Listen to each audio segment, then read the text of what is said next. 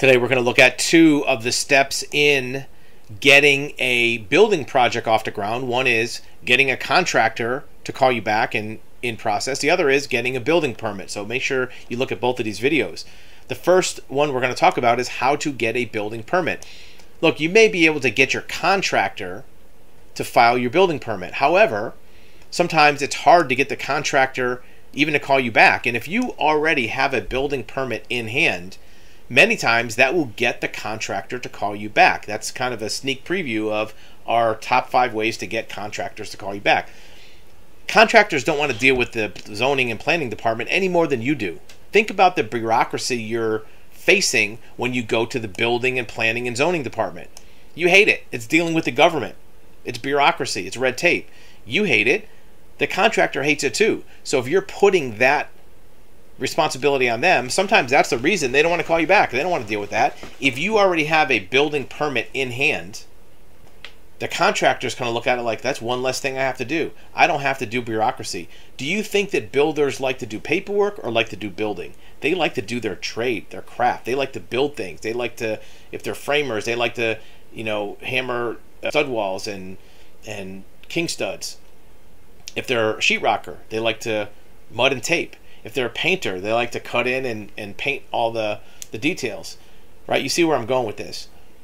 They don't want to be bogged down with paperwork. Now, you may find that your permit might not exactly be what is needed, but at least if you have something in hand, now the contractor can go in and maybe make some changes. That's different than starting from scratch to get it approved. If you already have it approved, the builder knows that they're not going to be faced with not having a project one of the biggest fears a builder has is contracting with you to build, let's say, an addition on your house. You have the plans. And then what if it doesn't get approved by the county or by the city?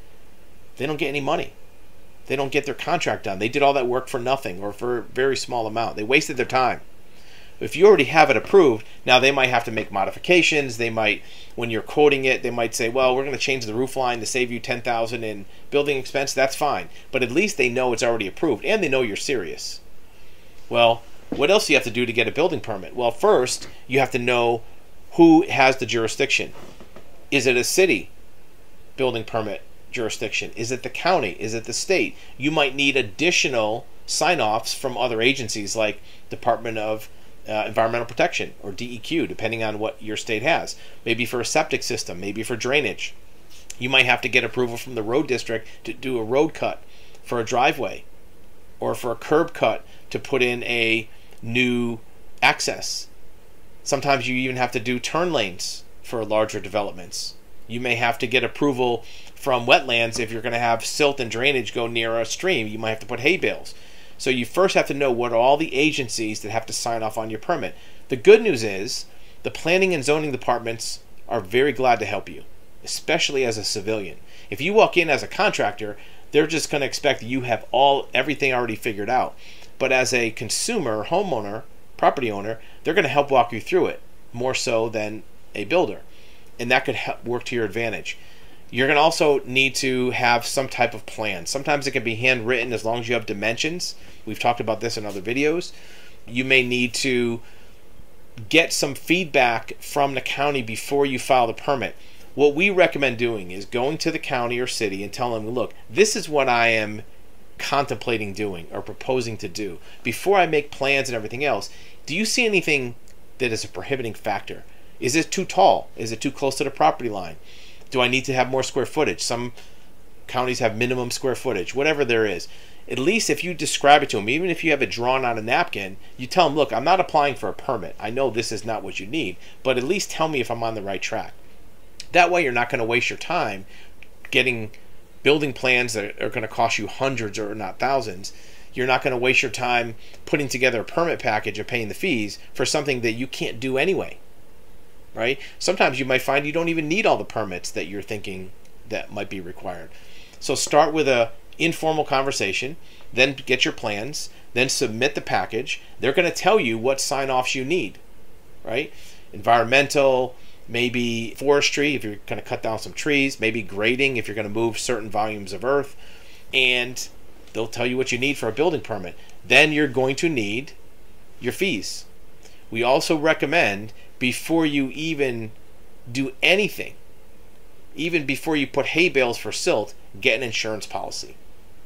Get a builder's insurance policy, even if you're the homeowner, because anything you do that causes liability, even if you're not digging with a payloader or something else, you want to have a policy to cover it because many homeowners policies or even commercial liability policies don't cover all of the activity, even basic activity. You also want to look to see if your project is going to have any feedback from neighboring properties. You might have to post a notice for a permit or for a zoning change. And you want to make sure that all of your neighbors are on board with this. You don't want to create a neighbor po- uh, problem for something that, if you talk to them in advance, would be more cordial. Look, if you're going to build an addition, why not talk to the neighbor and say, "Look, I'm thinking about building an addition. You know, what kind of feedback do you have?" Right? You don't have to necessarily listen to them if they say, "I don't want you to build an addition." Okay, thanks for your feedback. I'm building it anyways. But at least it's common courtesy to let them know, and it shows that you're a polite, considerate person before you do it. You'll know if your neighbor's being overly, you know, kind of kibitzing to kind of tell you too much feedback or if they're just hey thanks i appreciate it. You know I really like our view so anything you can do to keep the trees down whatever you can factor that in or decide to or not. That feedback from neighbors will keep you in good stead with your neighborhood or your hoa or whoever's around you right? At least it's not a surprise. At least they're not going to all of a sudden wake up one day and, and there's a cement truck pouring a foundation. Keep them in the loop. That's another thing to do before you start applying for permits how do you make sure the permit gets approved?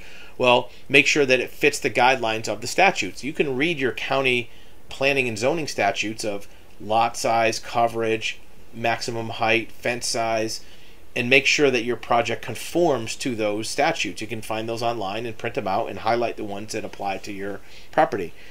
Again, if you have that permit in hand before you start trying to get a contractor, that might help you. It's a little bit of a reverse psychology or kind of um, antith- antithetical strategy that people use, but it might put you in good good shape with getting a contractor, which will be our next video. Look for it after this to talk about how to get contractors to respond to you.